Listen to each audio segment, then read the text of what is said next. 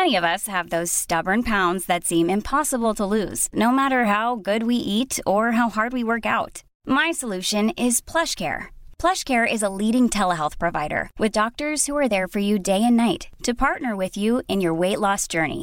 They can prescribe FDA-approved weight loss medications like Wegovy and Zepbound for those who qualify. Plus, they accept most insurance plans. To get started, visit plushcare.com slash weight loss. That's plushcare.com slash weight loss. Hi there, and welcome to Stock Club, a podcast brought to you by My Wall Street. I'm Mike, and joining me in today's episode are Anne-Marie and Emmett from the My Wall Street analyst team. We're doing something a little different on this week's episode as we analyze MIT's 10 breakthrough technologies for 2023. Taking an investor's point of view, we break down each item on the list in terms of investability. We also throw in an elevator pitch at the end, highlighting our favorite company that is applying these technologies today. Enjoy! Emmett, Anne-Marie, welcome to another episode of Stock Club. How are we all doing today? Doing good. Earnings season, really enjoying it. Yeah. Yeah. In great spirits for Eyes on Horizon going out this week with about 10 earning reports on it, Emmett. Fair play. Well, fair play to you, Mike. I, as as you well know, it's a team effort and it's uh, a lot of writing, a lot of listening, a lot of reading, a lot of assimilating. So, uh, yeah, at least it only happens four times a year for every company we'll ever talk about. Uh, at least in Europe, they only do it. They only do 200 reports a year in Europe, isn't it? Mm, in the UK, well, They take it easy on us at least. They do. Yeah. Once a year. Should be once a year. This quarterly race is just crazy. I mean, it's it puts so much overemphasis and heat on the short term and distracts from the long term. So we're in this constant 12 week cycle and getting measured on how did we do in the last 12 weeks. And that's just nonsensical when you're trying to build a multi generational business. Do you mm-hmm. actually think that they should only report once a year, or is this you trying to lighten your load? yeah, it is. It's me trying to like, There's, there's two things playing there. The other thing is though, like if you have a really dodgy company and they only have to report once a year, there's a lot that can be done in the meantime. Yeah. Do you know what I mean? Yeah. Well, the the company that I'm going to pitch next in Horizon, I was just telling you guys about before we went live, is just unbelievably cash efficient, and it has four business units, of which three are just massively profitable. And I noticed that their last shareholders letter is about 10 months old. Now, of course, I opened up their last quarter report and did all my own maths on how the business economics and unit economics improved, but there's an absence of a narrative, which I would have liked to have had the CEO tell me what's going on. Hmm. Yeah, I think is it Warren Buffett the the Berkshire Investor Relations page is like from 1995, Jesus. never updated. It's just like blue links and Times New Roman, and that's it. It's the most basic look- web page you can ever see. It looks like you built it on Microsoft Word and then set it live and just walked away. Hmm. I, th- but Yeah. I, I think he's sending a message there as well because I think Warren Buffett's also of your impression to try to get rid of the quarterly earnings reports. Mm-hmm. Many years ago, and I mentioned this, I think, in last week's podcast, where we were talking about the restaurant industry, I invested in a business called Biglari Holdings. And it's run by a guy called Sardar Biglari, and he's the founder, CEO, and I guess fancies himself as a Warren Buffett. And in fact, he used to do these shareholder letters, which very much mimicked Warren Buffett's style. And in fact, the ticker for Biglari Holdings is BH, Berkshire Hathaway. So it very much took a, um, an approach that was pure Berkshire all the way, with one exception, which was the capital efficiency. And uh, the business itself is still around, and I, I haven't checked it in a long time. But the backstory of that business and the goings on and how people perceived the facts of the business was such an interesting story that I'll try and regurgitate the facts on another podcast. But it really is a fact that people look at Berkshire and go, I want to do that. I want to do exactly what what Warren and Charlie did uh, for so many decades, but actually replicate it with, with effectiveness is an incredibly difficult thing to do. And just bring it right back up to the top. I believe the business that I'm about to pitch, well, actually, it's going to be the month after next. Um, but the business that I will pitch in Horizon has absolutely nailed it. Good. I like the sound of that. Um, are we ready to get into this episode? So we're doing Go on, something a bit. Go on, so we're uh, we're doing something a bit different from our regularly scheduled programming. Emma, do you want to do you want to set our listeners up because this is your Yeah. idea? Yeah, Right, and it's a big undertaking. So every year, uh, the MIT Technology Review picks 10 technologies that they say matter the most right now. Many, many of which you'll have considered in your day to day life, and a couple that I'm absolutely certain will be new to your thinking. And I usually spend some time with the list when it's published because it's out to, you know, it's out to do uh, what we're out to do here and look for advances that are having a big impact on our lives and you know break down why each one matters so as you said mike uh, we thought it'd be fun and interesting to talk through the 10 technologies and maybe even score them so how about we pitch them to each other have a short debate and following each debate we score on a scale of 10 from an enthusiasm for the topic from an investment perspective. So, how willing would you be uh, to invest in this as a team on a scale of one to 10, which everyone understands? Okay. So, yeah, and we, I think we have to go easy on each other because we're not only airing opinions on bleeding edge businesses and technologies, we have to do 10 of them in 40 minutes. So, I really hope we can pull this off. Yeah, and just the, the qualifiers now, I'm far from an expert in semiconductor architecture or genomic editing.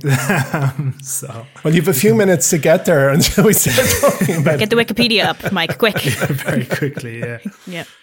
How about we kick off with you, Anne Marie? You take the first of the ten. All right. So first up is a is a technology we've certainly talked about in the past, but is now closer to home than ever before. CRISPR, but specifically CRISPR for cholesterol, which marks the first time the gene editing tech is being used for a widespread ailment rather than a niche genetic issue.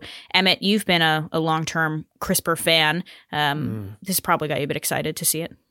Oh yeah, I'm a huge fan of the life-changing potential of CRISPR, and as you guys know, I pitched my favorite player in the space on Horizon, and I invested in it too. And it this, I mean, this technology is tantamount to science fiction when you hear about it first, and it offers the opportunity for us to de-extinct, unextinct, or de-extinct certain species of creatures. Um, and the tech has the potential to improve the life of any living creature that suffers from a genetically inherited disease. And from my research in the area, there are 40, uh, 59 companies fully or partially dedicated to the science advancement. So there's a kind of a list of names that we've often discussed amongst ourselves and one that I isolated in Horizon. But for those who are new to the tech, uh, it is effectively cut and paste uh, for genes in your body. And I think the first big ailment that that was conquered was sickle cell anemia. Is that was called for mm-hmm. sickle cell and beta thalassemia? That's right. The full title, yeah. Exactly. Well, well, last year a New Zealand woman became the first to receive a gene editing treatment to permanently lower her cholesterol. Uh, the woman had heart disease, along with an inherited risk for high cholesterol. But scientists behind the experiment think it could pretty much help anybody. So this is really, really space age technology. And there's CRISPR 2.0 and CRISPR 3.0. So CRISPR 2.0 uh, relies on a form of gene editing called base editing. And then CRISPR 3.0 allows scientists to insert chunks of DNA into a genome um, and in turn kind of allow, allow medical professionals and scientists replace disease causing genes. But one thing is certain um, when a previously incurable disease is being cured en masse or you know, at least regularly with CRISPR 2.0 or CRISPR 3.0, the investing world will pour capital into the technology at a rate that's going to make today's levels look small. And it's happening. I mean, there's 59 companies at a very advanced stage with this technology. And as you guys know, like the Nobel Prize, I think the year before last, was won by two ladies. One was called um, Emmanuelle Charpentier, and the other was called Jennifer Doudna. Jennifer Doudna, Doudna? yeah. Thanks, that's, Jennifer that's Doudna. kind of been contested now as well because I think there's a guy in Harvard who kind of came up with it simultaneously at the same time. There's there's questions over um, the original patents and stuff. That's right. That is Yeah. right. That's been quite the battle, and it's a very complex battle. I was Yeah. aware it was raging, but like there's an awful lot of battles in the CRISPR uh, battlefield, so to speak, because it really is the most one of the most disruptive technologies. Yeah, I have an an, an analogy for um, this particular application of it. So for CRISPR for high cholesterol, and I'm comparing it to uh, AI and the chatbots, the generative chatbots that we've seen all go crazy in the last two months. So hmm. CRISPR has hmm. been around for a long time, but it's always been kind of seen as a distant admiration, maybe shall we say? Hmm. Like it's groundbreaking technology and the implica- implications and potential. It's all there, but it hasn't really gained true impactful status. But if you're seeing like the number one cause of death is heart disease, if Yeah. CRISPR can genuinely provide, mm. maybe we won't say a cure, but a therapy for the number one cause of death, this is what kind of gives it mainstream attraction and status and stuff. And mm. that's kind of almost the consumer facing application of CRISPR for this. So yeah, That's right. That's right. very very excited by this. Um, what's the the name of the company? Is Verve? Verve. It's Verve. Yeah, Verve. I need. I uh, very nearly kind of pitched that one for furthest. Horizon. Yeah, Yeah. they're they're they're the furthest along. But as you said, there's so many companies in this space. I think one of the best ways to actually play the CRISPR trend, if you are interested in this, is the ARK um, Genomics ETF. I think the ticker symbol is ARKG. hmm Because That's yeah, right. as you said, it's incredibly busy and competitive. And out of those 59 companies in 10 years, I'm not sure. Would you say 10 are still standing? Would that be a fair Yeah, I think I think that would be a good. I think that would be a good innings. So look, we've got ten of these companies to whip through these technologies. So way here over we go. on our first one. Right, Mike, what would you score CRISPR out of ten from an investability perspective? I would go with a strong eight because I love the team, but I think it'd be very hard to pick individual companies. Mm-hmm. Exactly, same here. I'd score it eight out of ten. Yeah. Perfect. Okay, let's get this show moving because we spent about 10 minutes on our first one. Um, so, number two on the list then is AI that creates images. So, we just mentioned AI and how it's been the talk of the town for the last three months. But beyond chatbots, with- I think the next step for that is AI tools that can create visual images and impressive artworks. And there was a fella in Colorado, he won the Colorado State Fair annual art competition with an AI tool, which is problematic in itself. But um, what are your thoughts on this form of generative AI? Yeah, I'm quite interested in it because I don't know what the implications are going to be for artists. And so rather than kind of pursuing a, an individual company, because I do think, uh, similar to what we just discussed, highly competitive, lots of players in the fields here, I'm kind of waiting to see what's going to happen with a lawsuit that's currently going on in the United States. It was only filed at the beginning of January, so this is very early days, but it's essentially a collective of artists that um, used to publish on a website called DeviantArt which is a quite well-known hosting site where you know if you're kind of a an up and coming artist you need a place to post art and help people view it and interact with your audience. That's kind of where you go. And there was um, an, an artist who published work there. She's been doing so for for 10 plus years. And then one day deviantart turned around and said hey we're, we're going to launch an ai tool which for a subscription you can go on to deviantart and you can ask it to to generate art. But what DeviantArt failed to mention is the reason that they could set up an image generating AI tool is because they had been fed with images from original artists for the last 10 to 15 years and they had access to all this data. And that meant that artists realized that if you go onto DeviantArt and you type in, hey, generate me an original image in the style of this specific artist, DeviantArt is going to collect a bunch of images together from this artist and generate you a new one, but in a way that you can still definitely tell where direct references are coming from the artist's past work. And so that's meant that a collective of artists who posts on Deviant have gotten together and said, "Hey, like this is a violation of our copyright. We own the copyright of this image. So if you're, you know, taking almost directly a single element of it, surely that should be protected." And this is kind of the first time this technology is being challenged in um, in in a courtroom. So it, I think it's going to be a pretty important decision that is probably going to set the stage for how this technology is going to advance. Um, we talked about that a little bit with Chat GPT in the past. That um, you know, you probably have a bit more leeway with language. Like it's harder to prove, hey, that AI chatbot is after taking this whole sentence from me because, you know, it's that classic thing of if you put if you lock monkeys in a room, they could write Hamlet. I think with images, it's a bit more difficult to to get there. So um, that's going to be kind of what I will be doing for this space. I'm going to be watching um, this lawsuit, but I suppose the the kind of easiest place to maybe get a bit of exposure to this, and the most realistic place that you'll get exposure to this, particularly because we keep saying, oh, you know, AI might not force digital artists to not have jobs. Really good digital artists are just going to use it to improve their work. Um, actually, one of the easiest and probably safest ways you get exposure to that is by owning Adobe because Adobe for the last several years has been uh, adding AI features to Photoshop to kind of do the mundane tasks that are super annoying for artists like removing like an object from a background. They now have an AI tool that's gotten pretty good at doing stuff like that. So you know, if you're an artist that probably saves you a solid day of going around with your tool and cutting it out. So I think stuff like that is probably going to be realistically where AI will be used There's a really good for the next probably two to three years. But I'm Fortune um, magazine, which is actually goes. this month's for, Fortune magazine, and the op-ed from the editor. She, the, the headline of the piece is "The AI meteor is coming, and we are not prepared." And it's a very, very interesting op-ed piece. She's on her way home from Davos in a plane and kind of reflecting on what she saw over there. And there's a dedicated piece in the magazine that basically says this is the next giant thing we've been waiting for. So I do recommend that people get their hands on this week's magazine and have a read of it. But when it comes to images, uh, I suppose you have to think, as you said, Anne-Marie, of Getty and Adobe and those kinds of companies. I don't know, but I am not excited about it as an investment.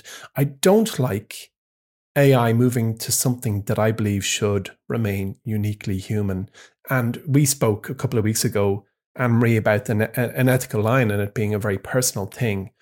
And I do like the case that you said where it takes the mundane task and makes it easy. So cutting around a shape or whatever. But I don't like AI moving into the creation of art because I, I, just I just don't think that that is art. Um, and of course, the whole debate of what is art could be opened up. But for me, it's something I'm not excited about. Yeah. What would you? What is it out of ten for you? I'm going to give it. I'm going to give it a four. What about you, Anne Marie? I was, yeah, going to say the exact same thing about a four. I think it'll be interesting to see eh, exactly what you said, how it's going to, you know, speed up the process of animation for someone at Pixar. But I don't want to see the movie that an AI generates all on its own. It'll probably yeah. be just weird and it'll take direct quotes from Toy Story or something like that. And what would you score it, Mike? Let's let's. What would you score AI uh, uh, I, AI art? I think you're kind of I don't know, underestimating a small bit. I'd I'd go higher, seven maybe. I think there could be a future where literally like you do you know how recommendations engines work now where you they're based on mm. all your interests and yeah. they give you content that you like. Imagine that in AI form where you type in your top four movies and a and a director you like and a style you like and it creates a new movie just for you based off that. Like consumption could go from mass consumption to incredibly individual. But isn't the point of art to like expose you to new things? So, you know, because sometimes you'll see a movie that you never expected to like and it'll just blow your mind. You'll be like, wow, I'm really glad that I heard this recommendation or someone told me to go see that. Yeah, that's true. But I also think people create echo chambers for a reason. Yeah. Yeah. Mm. Okay, let's call time. By the way, uh, Anne Marie, let's keep a score from all three of us on each technology. So before we push on, CRISPR out of 10, what would you give it? I've got a pen and paper here eight. and I'll call out the winner. You eight, give it yeah. eight as well. Yeah, yeah. Okay, what's next? So, uh, will I move forward? Mm-hmm. Yeah. All right. Okay. So, number three in MIT reviews uh, list was a chip design that changes everything. And the chip industry is really undergoing a profound shift. Manufacturers have long licensed chip designs from just a few big firms. And now this popular open standard, which is called RISC-V, which is written as R-I-S-C dash V, Roman numerals 5, is upending like these power dynamics and it's making it easier for anyone to create a chip. And a whole load of startups are exploring the possibilities. So, guys, where are you on this? This is a this is a harder one for me to get my head around because it's quite technical and granular compared to yeah. So much of these ideas are big narratives and stories, and it, it makes sense kind of in the ether. But this is very much on the front lines kind of thing. So um, I it, it could be for my lack of knowledge, it could be the most important uh, technology in here. Um, I think Deloitte predicted that the number of RISC-V processors would double in 2022 and then double again in 2023. Um, and from what I've read on it, it seems to very much democratize mm. the kind of chip manufacturing. So what was held back was the designs by Intel and ARM. And now kind of any small fry can go and create custom chips exactly what they need mm. from them instead of either spending a lot of money to customize it or buying the ones off the shelf and having to do the work themselves.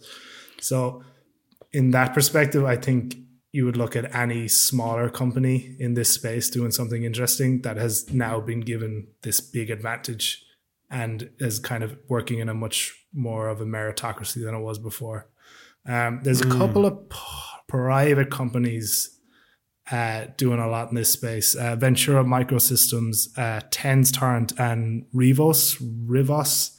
Uh, the last one there, Rivos, is actually being sued by Apple at the minute, so you know they're doing something right. um, hmm. but yeah, I think this is interesting. It's kind of like open. Uh, it's kind of like uh, what do you call it? Open source software, basically, but mm-hmm. in hardware, is, yeah. say, yeah. Totally. And sorry, Anne Marie, before I hand over to you, like even in the telecom space, there's a thing called Open RAN. So for years and years and years, like Nokia and then Ericsson would build base stations and all the switching equipment and an open source equivalent came along called Open RAN, which had a few rocky years to begin with, but now it's a kind of a reality. And I think RISC-V for me is analogous to to that particular shift, if you like, to open source. Anne Marie, what do you think? Yeah, I actually do think it's it's it's going to be quite big, and I kind of formed that opinion by I went looking to see like what Intel was doing. You know, Intel is the big chip player in this space. You know, they must see this coming. Think that's going to decimate our advantage within this market. It essentially makes all of their patents worthless within the next you know five to ten years if this is the way technology is moving. So, um, I went and had a look at, at, what they're doing in this space. And in 2018, they did invest in a RISC-V chip designer. Um, but then it was kind of last year where it all was unveiled that um, Intel was going to sign on as joining the RISC-V International, which is the nonprofit that's basically um, hoping to coordinate all these companies and push for this idea of an international standard for chips. Um, and Intel also invested $1 billion into an innovation fund mm. for this technology. Um, and it kind of seems like that they're hoping that this is going to be their second act. They've announced that there's an Intel Foundry Services, which will be focused on creating these RISC-V chips. And it seems like they're kind of saying, listen, if this is the way tech is moving, we can manufacture this tech. You know, at the end wow. of the day, it seems that they're like, if new businesses, if smaller businesses are going to take advantage of this, that means that we can have more customers and they're going to have to buy those chips from somewhere. So we're hoping that it's us. So, you know, to see a massive player in this space moving so rapidly and putting in such a significant investment, um, it makes me think that yeah, this is this could be huge. Wow! Right, score out of ten, Mike. What are you going to go? I'll go with the nine. Yeah, wow. I'd go with the nine. Hmm. I was only going to give it six, but I'll stick with my guns. I'm going to give it six. We, we can't okay. we can't say they all the same thing every no, time. this is true. Uh, and you know, like the thing about op- anyway, let's not keep debating it. Let's push on. I'll go with the next one again eh, because it's so easy to discuss. So I just yeah. p- pitched a question at you, uh, just as the cinch. Mass market military drones. Um, so for decades, high end precision strike American aircraft like the Predator and the Reaper, they totally dominated drone warfare. Then along came this horrible war in Ukraine, and low budget models and equivalents are coming from China, Iran, and Turkey and other places. And the widespread use has changed basically how drone combat is waged and who can wage it. Um, so there's all these off the shelf, if you like, drones and uh, quadcopters, uh, like such as the DJI, and and uh, they're out there now, and others such as like a thirty thousand dollar Iranian made exploding drone, which Russia used to uh, attack civilians in Kiev. Uh, they're they're capable of long range missions, and they are affordable. So this is one of the hot th- trends that that MIT has emer- has identified. Over to you guys. Um, well, interestingly, actually, when I did my master's dissertation, um, the topic that I chose um, was aerial bombardment theory, which is the idea of how do you like, is it possible to effectively target civilians from the air? And not only is it ethical, but is it an effective military tactic? Anne Marie Kingsland, you get more interesting Yeah. with time. You're like this incredible, like intellectual fine wine. It's like you did what now? I was like, oh yeah, it's while I was living in Japan. I it's like, hold on, blah blah blah, back up the bus. We'll get to Japan in a minute. Anyway, sorry, Emery. So Yeah. tell us, what did you learn? So yeah, so for like two years, I studied during the kind of growing of initial air forces between like the First World War and the Second World War, how this technique became really important for air forces justifying their like their growth and their investment. Um, and basically how it came to the point in the Second World War where everyone was like, we should just bomb all the cities. That's a good idea. That should be an effective tactic.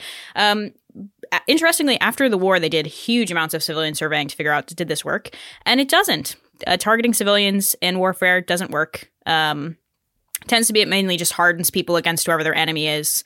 Um, so unless you're actually hitting strategic targets, as in like unless you're hitting a like a, a factory or a train depot or something like that, something that's going to impact your ability to move weaponry towards a front or something like that. That's the only way that this type of bombing is uh, is effective. So it's this kind of weird space where you're going, well, we know the military tactic isn't effective, and yet militaries all over the world use it. And it's funny because, you know, we had these surveys at the end of the Second World War, that was 1945, and then they used carpet bombing in Vietnam. So it seems to be this thing that, like, militaries just come back to this tactic all the time. So from that perspective, uh, like, it's a zero, I suppose, in terms of investment because it's a horrible ethical line. And then also, you know, at the end of the day, I don't know, like I suppose you could justify like a reconnaissance drone or maybe a drone being used for transport. But um, yeah, just from knowing it's not an effective military tactic, you know, I'm, I'm assuming hopefully maybe one day that that message will get up the the the rank and people will stop using these. So yeah. Yeah, this one, this one's a straight pass for me. I think investing is very personal, and you can set your own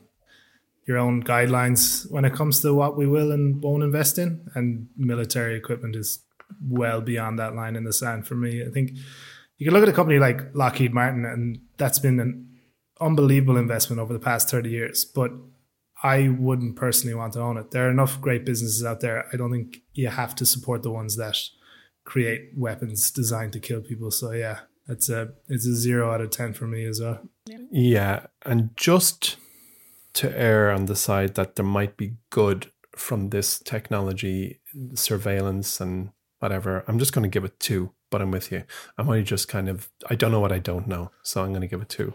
So it's by far our lowest scoring. Hey, look, I'll hit you with another one. Number five on the list of ten is abortion pills via tele- telemedicine, and as we all know, abortion ceased to be a constitutional right in America in 2022 uh, and state ban now prevents a lot of people from accessing them. So healthcare providers and startups have turned to telehealth to prescribe and deliver pills that allow people to safely induce abortions at home. Um, and the, the plot thickens as it always does. And uh, I think there's kind of, it's quite a convoluted story, but effectively, years ago, the FDA had found two pills to be safe and effective at terminating a pregnancy in the first trimester. And then by 2020, it accounted for more than half of all abortions in the US. Then at the end of 2021, the FDA made its decision permanent. So what we're finding now is legions of patients, is it? Or I don't know, is the word customers or patients, but people who are going to telemedicine providers for this. So where are you at, guys? Yeah, Um, you go on, Emery. it's it's it's it's difficult to view these as comp like as a business if Yeah, you get what as I mean a, as because a commercial Hmm. entity. yeah because so many of the within the article that MIT published they they list a bunch of providers and the vast majority of them are nonprofits so Mm-hmm. they're genuinely doing this because it's it's a human rights issue. They're trying to you know service a community that's been left behind. There are women who live in states where abortion is now effectively banned, who still need to access these services for one reason or another. And so it's not exactly the place. It's kind of similar to our conversation around should we all be buying up water rights and sitting around for the next 50 Yeah. years and hoping everybody runs out of water. You're kind of like, I don't know, should we be making money off that? You know, it's Yeah. Yeah, worth probably- supporting, but I, I, I would I'd suggest it's probably mm, a finance podcast isn't the place for this conversation. No, I agree. And I don't think we should go to a scoring out of 10. So we're going to No. give this one a pass and push No. on. Okay. No, just the one thing I would say is that there was a morning last year where women in America woke up with less rights than they had the day before. and anyone, any technology or anything trying to help that, I suppose is is Mm. is doing the right thing. I would imagine. Yeah, yeah. yeah. I have I can actually say I have a it's it's a company that is not explicitly providing abortion pills, but there is a company that you can look into for this type of stuff, which is GoodRx. Have you ever looked into that? In Oh the yeah, yeah, yeah. Yeah, GoodRx is interesting because they were kind of founded with this idea of drugs in America have become so incredibly expensive, prescription drugs in particular, that you know there needs to be some kind of bridge to help these consumers gain access to them. Um, and they're interesting because they're trying to, it's like 30% of prescriptions in the United States are never filled because people end up going to the pharmacy with them and finding out, oh, I can't afford this. And so GoodRx doesn't charge consumers anything. They essentially help consumers figure out what pharmacy is the cheapest and like what's an, an alternative for this prescription drug that I have that I could go get from, you know, CVS or whatever. Um, and they make money from advertising, from basically being the referral system between you and a drug company or you and a pharmacy. And, you know, that is somewhat a public company that's helping to fix this issue of like how do Americans access healthcare because it has become so expensive. Mm. But I don't know. I still it's it reminds me a lot of Hims and Hers where you're just resentful of this idea of this company mm. attempting to make money from the fact that the healthcare system in the US has become so mm-hmm. so expensive and burdensome for people to to make their way through. So yeah, that was kind of my only close investment Okay. opportunity. Let's push on to one. Um, I don't know if say if it's well. Let's just say it's organs on demand. So this is the sixth of ten teams at MIT called out, and every day an average of seventeen people in the United States alone die awaiting an organ transplant, and these people could be saved, and loads others helped by a limitless supply of healthy organs. So, scientists are genetically engineering pigs whose organs could be transplanted into humans and also 3D printing lungs using a patient's own cells. Now, I, before I hand it over to you, um, I saw this technology in action uh, in a former life where I visited the founder and CEO of 3D Systems in um, is it Red Rock in North Carolina? South, oh, uh, sorry, but out in 3D Systems, and it really is incredible. But I have been looking at 3D printing for 15 years, and I don't know. I'm still not there now. I've kind of gone less warm on it. Anyway, organs on demand. What do you think? Yeah, this one is um it's really interesting because I suppose when technology and commerce and you know the world's problems kind of coalesce into something. You have to there has to be a future in that if that makes sense. Do you know what i mean? If, Mm. if, if everything is advancing towards the one solution i guess. So any any kind of company or technology in general that is trying to solve one of these major health problems in the world is obviously going to be a good thing. And you've mentioned there it's essentially bioengineering pig hearts but it's much further than that as well. They're even into the process of cultivating own tissue from scratch and as you said the 3d printing as well. So it's wild that the developments that are being made in the healthcare industry and the potential we could see in terms of fighting off disease and congenital def- defects even in the next 10 years don't mind 20 30 um, yeah and then in terms of investability i think a lot of the businesses we're mentioning here are quite risky and they might be story stocks i would say. So um, two companies i want to give a shout out to are kind of biomed stalwarts and that's medtronic and boston scientific so especially anyone in ireland will know all about these two companies about the two of them hire about half of galway um, but they're two master companies, and obviously they do so much more than just artificial organs. But they are, do have branches in this. Um, if you're actually interested, Medtronic published a piece as far back as 2017 in which it predicted the rise of what they call bioartificial organs. So, yeah, they would be the two kind of ways I would, I suppose, play this if you, are very interested in this type of technology. Yeah, I went I went down a similar road, which is I I was like maybe the company for you if you're interested in this type of thing, but again, because the medical side of things is risky because there's so many players in the game right now, and we don't really know which tech is going to end up being the one that can actually come to market. You know, it, it might be ones where they're taking pig cells and um, you know removing an element of them so it can be accepted by a human, but it could also be yeah them printing um, you know hearts in some kind of 3D printer. And 3D systems does have a little bit of a foot in this game very tiny one which is that they own Allevi, A L L E V I, which is formerly called BioBots, and they bought them a while ago, like back in 2018, something like that, um, for like a small amount of money and like according to estimates Allevi's annual revenue is about 1.9 million dollars. So it's really like not doing anything in terms of like bolstering 3d systems.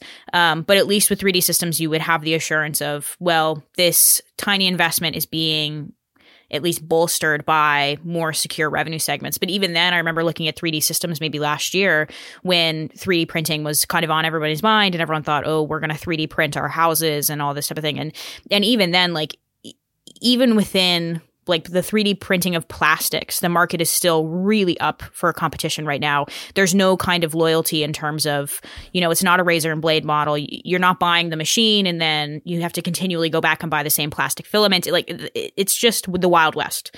So it's very, very difficult to to get to a point um, where you're comfortable with an investment in this space, but it is still really cool in terms of it's definitely going to impact how we live in the next 10 to 20 years.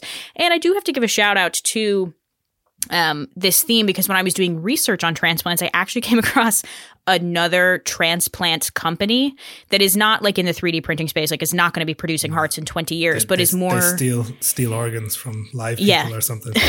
the black market is what I would like to pitch today. Um, Found them no. on something called the dark web. Um, um, no, but I found, I came across a company which might actually make its way into charging and fearless um, because I was so impressed by it. But they're a company that's basically focused on the process of helping to keep the organs alive before they make make their way into their recipient. Apparently, there's like a huge like loss gap there where you know they have an, organ an organ ho- harvested and for one reason or other it dies before it gets to um, the patient that needs it. Okay, guys, scored out of 10 uh, as an investable opportunity. six and a half. A five, solid five. Five. Yeah, five for me too. Yep. Okay, that Charging and Fearless plug comes at a good time because now is the time to plug Charging and Fearless. Um, we're three weeks into our newsletter that doles out a brand spanking new stock pitch every week. We promise this is going to be the most valuable 30 seconds you'll spend in your inbox. So to sign up for Charging and Fearless for free and receive our latest stock pitch, just sign up from the link in our show notes. Hiring for your small business? If you're not looking for professionals on LinkedIn, you're looking in the wrong place. That's like looking for your car keys in a fish tank. LinkedIn helps you hire professionals you can't find anywhere else, even those who aren't actively searching for a new job but might be open to the perfect role. In a given month, over 70% of LinkedIn users don't even visit other leading job sites. So start looking in the right place. With LinkedIn, you can hire professionals like a professional. Post your free job on linkedin.com slash achieve today. My business used to be weighed down by the complexities of in person payments. Then, Tap to Pay on iPhone and Stripe came along and changed everything. With Tap to Pay on iPhone and Stripe, I streamlined my payment process effortlessly. Now I can accept in person, contactless payments right from my iPhone. No extra hardware required. What's truly remarkable is how I can cater to all of my customers' payment preferences. Whether they're using cards, Apple Pay, or other digital wallets, Tap to Pay on iPhone and Stripe ensure a smooth checkout experience every time. And it's not just me. Stripe helps businesses of all sizes, from local markets to global retailers, scale quickly and stay agile. To learn how Tap to Pay on iPhone and Stripe can help grow your revenue and reach, visit stripe.com slash tap iPhone. Uh, okay, what's next on the list, Anne-Marie? Yeah, the next one, next one is uh should be an easy one. It's uh, it's electric vehicles. Um, sales have slowly been taking up the last couple of years, and uh, now it seems that they're soaring. Emission-free cars and trucks will likely account for 13% of all new auto sales globally in 2022, up from 4% just two years earlier. That's pretty impressive. So um, I want to hear your thoughts on this, and you get no points for pitching Tesla, none at all. Hmm. It's going to be tough. Yeah, I mean, there's no real questioning this trend, is there? I, I- think out of the ten in this list, it's it's definitely the most obvious and developed. I'd have to say. Wouldn't you agree, Emmett? Oh, entirely. I've driven an EV for a few years and I've been a shareholder in one that I'm not allowed to mention for ages and ages. So, on the product adoption curve, uh, which can be seen with a three second Google, we've crossed a chasm. Like California last year announced that electric car sales represented 18% of new cars in the state compared to 6% for the whole of the United States. And then when you go, you know, just up and over a bit from here in Ireland, in Norway, it's 80%. So 80% of new cars, four out of five in Norway are electric. So the debate about if and when EVs happen is long over. And I think the last mark, mass market challenge that I see is range anxiety and the time it takes to charge up versus mm. pulling into a service station it's and nearly, just filling it up. It's nearly an infrastructure question as much as uh, it is. Itself, yeah, yeah, yeah, yeah. So I, I mean, uh, my favorite is I can't I'm not even say I'm, I can't even I've been kind of. I've been gagged. I'm not Go ahead, say it. You're being censored out. well, I'm going to go with the OG, of course. Tesla, for all the reasons we've discussed before first mover advantage, billions of miles driven and recorded, and then new price points for the masses. But from an industry perspective, it's a clear nine out of 10 for me. Yeah. Mm, yeah. I, um, hmm. I, I'm not as bullish as them. I think I still think it's quite a hypey industry, and mm. I, as similar to what we were just talking about CRISPR. I don't think there's going to be as many public EV companies now as there will be. Like there, there will be a lot less in ten years' time than there is now. A lot will fail. There'll be a lot of consolidation. But when everybody else catches up, I'm talking about the legacy car makers and stuff. This advantage of a pure play will erode. So I think there'll be tighter margins, prices will go down, and that'll be less profits for the current mm. leaders. So I'm not questioning EV adoption, but I might see it as a bit less investable. But that being mm. said, I have kind of an out there um, pick and shovel play for a way of playing it. And there are two public companies and they're lithium producers called Albemarle, Albemarle the ticker symbol is ALB, and Livent, the ticker symbol is LTHM. So lithium is in drastic need for the lithium ion batteries that power EVs. There's estimates that the demand for lithium will increase by 20 times by 2050. So those two lithium producers kind of act as a pick and shovel play. If you don't want to mm. pick one horse in the race, you can kind of bet on bet on the whole race basically. Yeah. And I hold that thought because that's one of the 10 themes, I think, or at least you're kind of encroaching into one of the other yeah. 10 themes from mm. MIT. So, what would you score it out of 10, Mike? Uh, six. What about you, Amory? Yeah, I do you know what I was like at a like an eight or a nine, and then I when Mike brought up the idea of it might be you know in ten years time it could be like owning Ford stock right now, where you're kind of like, well, she's just shuffling along, so maybe a seven for investability. Mm, I'm glad to have talked you down, Amory. Yep. Mike, pitch one to us. What do we you have to give eight? us your rating for uh, EVs? Oh, I said nine. Oh, nine. sorry, you said I'm nine. nine. Okay. Yeah, yeah. Okay. Uh, next up, then we have the James Webb Telescope, which is maybe the coolest thing on this list, but also maybe the least commercial. I'm not sure. Yeah, um, definitely. But yeah, a $10 billion telescope launched into space is pretty cool. Uh, mm. It's a hundred times more powerful than its predecessor, the Hubble telescope, and astron- astronomers and space stations are hopeful the technology will be able to tell us more and more about the origins of the universe.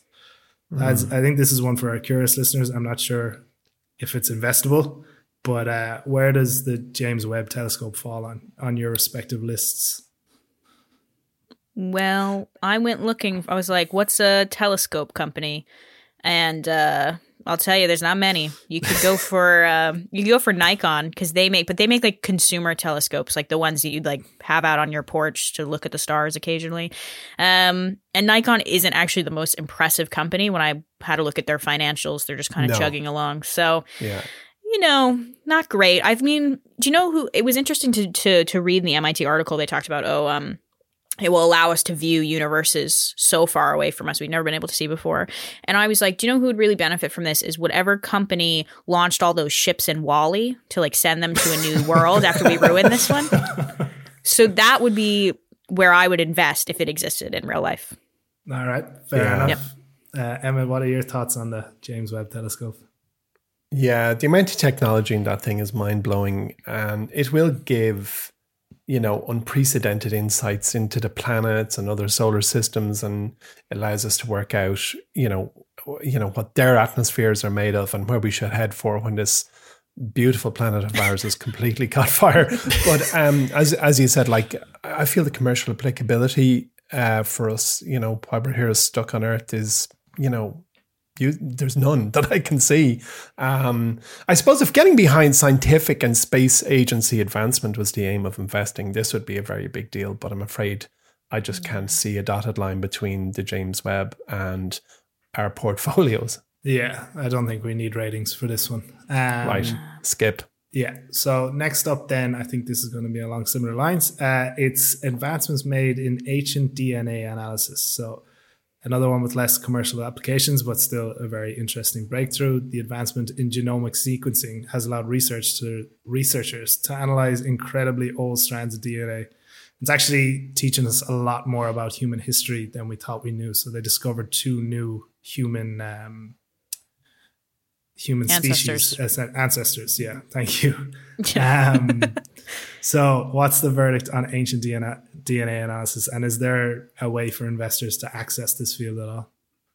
Yeah, I think it's interesting because MIT presented the techno- the technology from an academic perspective mostly and they said like unraveling ancestral mysteries with DNA opens up actionable insights, and it was very um, lofty kind of explanation. But last year, through the use of this technology, scientists identified a single mutation from an ancient sample that they'd taken.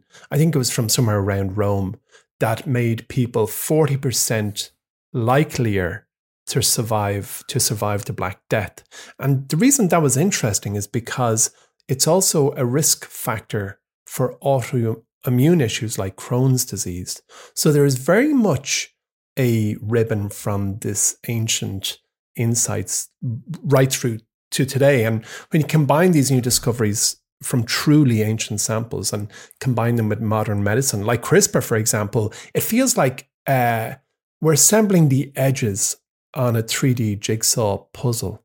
So if you think about it, if our ancient, ancient ancestors had a higher likelihood of surviving Black Death, but that very gene causes problems with autoimmune issues today, we're starting to build this very big and complex picture of the human genome type and the things we can do to kind of resolve issues that we suffer from.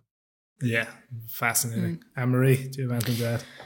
Uh, yeah, I, my thoughts were kind of along the same thing of like it's super cool, um, but not super investable at at, at the minute. I mean, it's probably going to be some part of some niche, interesting medical research for the next couple of years, and I don't know, maybe we'll Jurassic Park ourselves into some kind of situation. So you know, there's the what are they? Colossal Biosciences is that company that's attempting I don't know if attempting is the right word. They are considering trying to reanimate dodos and woolly mammoths. And I suppose that's kind of along the same lines, ancient DNA and all that. But um, yeah, not not super investable, but super interesting and mm. really cool. Yeah. Well, 23andMe went uh, public via a SPAC, as yeah. far as I recall. They, so I'm yeah, sure they are going to interesting stuff around big data sets and and, and, and like uh, prone to diseases and stuff, isn't it? Yeah, I'm actually going to talk about them later. I have I've got some mm. info on them. Yeah. Ah, interesting. Well, I've been a long time customer of 23andMe. I agonized for ages. Should I give these guys my my genetic information? I went, oh, what the hell? So I I went with 23andMe. I went with Circle DNA. I went with all of them and compared notes from all the different insights, and it really is for a couple of them very actionable. It's a it's a conversation unto itself. Um, but yeah, I, I do like the technology, mm. and I do like the fact that we can uh, glean insights uh, to humankind's conditions today from old stuff. Yeah. Do you ever have an anxiety around 23andMe that you'll do a DNA test and then it'll turn out that like one of your family members is a criminal? Because they've been they've, they've one, successfully one of them. they're, they're, called. His second name is Savage. Where do you think he got that from? yeah, we're Neanderthals. We just club people yeah. to death and, and get on with it. Yeah, that that's like my main concern. Is like you'd figure something out and you'd be like, oh, now I gotta walk around with this knowledge. Now I gotta deal with this. Yeah. Oh, I, I love that stuff. I've really gotten over any anxiety about you know what you'll see, and and the more they can tell me, the better. So, what would you score it, guys? Middle of the road, five, four. Hmm. I'm going to go with eight. I think there's more to it. Okay. Yeah. All right. Have we any more left? Oh, we've the last one, number 10. We have one more, which is connected to EVs here. It's battery recycling. So, demand for lithium ion batteries, as we said earlier, is skyrocketing. Um, but greater use of electric vehicles is, well, greater use of electric vehicles is good news for the climate, supplies of metals needed to build battery cells are already stretched pretty thin, and demand for lithium could increase 20 times by 2050. That's a lot. Um, so we need to figure out a way to recycle these batteries and to use them again. Yeah, I think this one might be my favorite of the list, just mm. because. Just because, do you know, environmental projects need to become profitable for them to truly advance. I believe, and I think yeah. this is this is the green shoots of that, and so this is why it mightn't be like the most developed at all, um, mm. but in my eyes, it could be the most important because it represents that next stage of commerce where tackling the world's problems becomes incredibly profitable, and I think that's what's very important. I couldn't agree more. It's like the ethical inverse of um, mass market military drones, which we refused to um, grade, or at least like it has a sum total of two out of 30 from our scoring mechanism. I think this, you're absolutely right, Mike. This could solve an awful lot of problems and, and better humankind and our planet all at once. I was going to say it's that interesting idea we talk about with like ridiculous kind of Lovesac, like the idea of a circular economy. How do we get to the point where everything is just going round and round and round and remanufacturing is the new manufacturing? Yeah. Mm. You know, recycling facilities can now recover nearly all of the cobalt and nickel inside a battery and 80% of the lithium from used batteries. And and China is actually leading the world in battery recycling today. And has it's kind of dominated by a couple of businesses like um CATL CATL yeah. And I think the EU is kind of making moves to do the same. I was gonna say I think the US isn't happy that China because this is this is a common mm. theme. China is leading in kind of across the board when it comes to environmental technologies and renewable energy and stuff. And I think there's going to be an awful lot to come down the pipe from this uh, Inflation Reduction Act, the huge infrastructure bill from last year. Mm-hmm. Um, so there'll be a lot of yes, companies. Yeah. There'll be a lot of companies in this space or in a similar industry that are looking set the benefit. One of the companies mentioned was quite interesting. Li-Cycle. Did you get a chance to look at that one? No, actually, I'm aware of it. It's um, Redwood Materials and Li-Cycle are kind of uh, both in the same space. Yeah, so ticker symbol is L I C Y, um, and yeah, it, it, it, it, this is what it does. It recovers materials from old lithium ba- old lithium batteries and repurposes them. Um, it just its presence in North America and I think just set up in Germany as well and it is 100% a story stock right now. It's so mm. early on in the run, and I think losses are out. Uh, losses count about 10x on sales. I think it did four million in revenue last quarter and about 35 million in losses. Um, but it has almost 600 million quid in cash on hand, so it's plenty of funding to keep going for the very foreseeable future. Um, if anyone's interested in the business, I'd just take a breather. I think it's got a lot of room to grow mm. before it becomes investable. We'll say, but um, yeah, it is. It is a company that is that is looking to make the world a better place. And the other thing is, we have to recognize here that the mining practices for these metals, yeah. lithium and cobalt and nickel, is awful right now. So if you're looking for an alternative to those. Uh, this is this will hopefully build an industry around it. Nice. Okay, so let's score it out of ten, and let's get, wrap this show. So, what would you score it out of ten, y'all? A hopeful ten out of ten wow. for me because wow. I want it to work mm. more yeah. so than mm. maybe the mm. possibilities yeah. of it working. A solid nine with just one point taken off because it's not actionable immediately. We can't, you know, Yes, yeah. and for that reason, I, I don't augment my thoughts with what I wish for rather than, you know, from an investment perspective, I, I give it an eight because I do think it's going to go through uh, significant growth. So we've an eight, nine, and a 10. So before we move on, how about we just, I tot up the score here and we have a clear winner. Um, so when we tot up all their scores in first place, we have battery recycling with a sum total of 27. And then we have a joint second and third with CRISPR and um, RISC-V. So the 10 themes we discussed, we've battery in number one, battery recycling, CRISPR, and RISC-V. Sounds, Sounds good. Right. Yeah. Mm. Okay, let's go invest. Very what else have we to talk about? Uh, no, yes. let's just we'll finish with an elevator pitch. So we mentioned about twenty companies in the last hour. So just pick your favorite. You don't even have to do a pitch because it's already mentioned, but pick one mm. out of whatever we've said. I already Okay, prepared Oh, a yeah. separate pitch. Oh, Jeez, Emery, you're so. this- Ugh. Okay, this will be really quick though. But we already, I mean, it was already mentioned, which is 23andMe. I think that that company's pretty interesting. Like the the consumer facing side of it is people of America. Would you like to find out what European country your great great grandmother immigrated from? But um, when you kind of have a they have a really great investor slide slide deck that I would recommend you go and have a look at. And it basically walks you through step by step. It's about 65 slides of hey like we have the largest database of genetic data in the world. They like beat a bunch of genomic labs because people are so willing to give over their data. And 80% of users say yeah you can you can hold on to my DNA and and, and use it for like building out this human genome project of understanding, you know, what genes cause this in terms of medical conditions. Um, and I think, you know, 10 years down the line, 23andMe will be using that data and licensing it off to like medical research. And that could become like a nice, a nice little profit wheel for them. So, um, really it's pretty interesting. It's been sold off like crazy recently. It has pretty solid revenue growth. Last quarter was up 18% it's not making a whole lot of money like 290 to 300 million dollars a year. Current price to sales of 4x market cap of 1.25 billion. Um but it's definitely a long-term play. Like if you think like uh, having just possessing dna data is probably going to be pretty pretty important in the future and they're really the one of the biggest players that's figured out like hey a great way to get people to give you your dna is to tell them what percentage german they are. So yeah.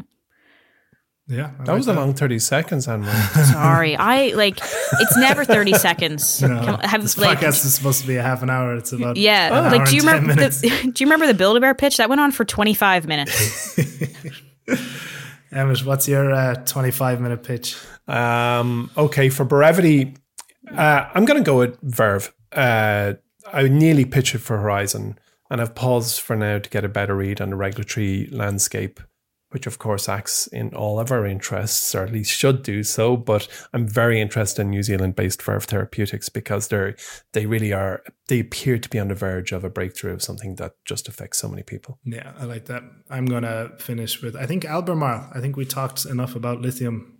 We've talked more about lithium in the last hour than I've ever talked. So, yeah, I think a lithium producer is going to be very important in the future. Um, so that's my pick. I was going to say Lithium Club, but that sounds like if we rebrand the podcast to Lithium Club, it just It's- doesn't it's- have. There- there- Yeah, there'll be- may- may- it sounds like a nightclub connotations that to being that. like it sounds like opium closed and you reopened it and called it lithium that's what it sounds like Okay. We're going to close it there, lads. Thank you very much for listening to this bumper episode. And thanks, Emery and Emma, good. for joining. What a show! Yeah, it was. It was fun, wasn't it? Um, A lot of talk. okay. That's it for today, lads. Thank you very much. Uh, remember, if you have any questions you'd like answered or elevator pitches you'd like us to tackle, make sure to get in touch. You can find us on Twitter at My Wall Street HQ, on TikTok at My Wall Street, or simply just email us at pod at mywallstreet.com. If you're enjoying the show, make sure to tell your friends about us and don't forget to leave a review on whatever podcast platform you listen to us on. And if you want to see more from us, sign up to Charging and Fearless today. Thanks for joining us, and we'll talk to you next week.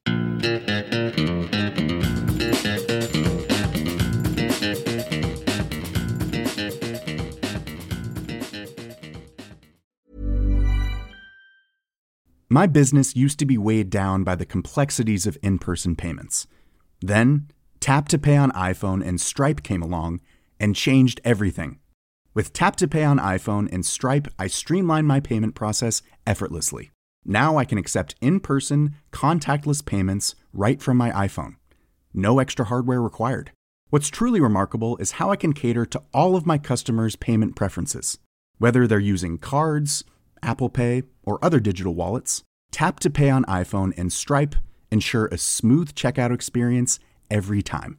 And it's not just me. Stripe helps businesses of all sizes, from local markets to global retailers, scale quickly and stay agile. To learn how Tap to Pay on iPhone and Stripe can help grow your revenue and reach, visit stripe.com/tapiphone.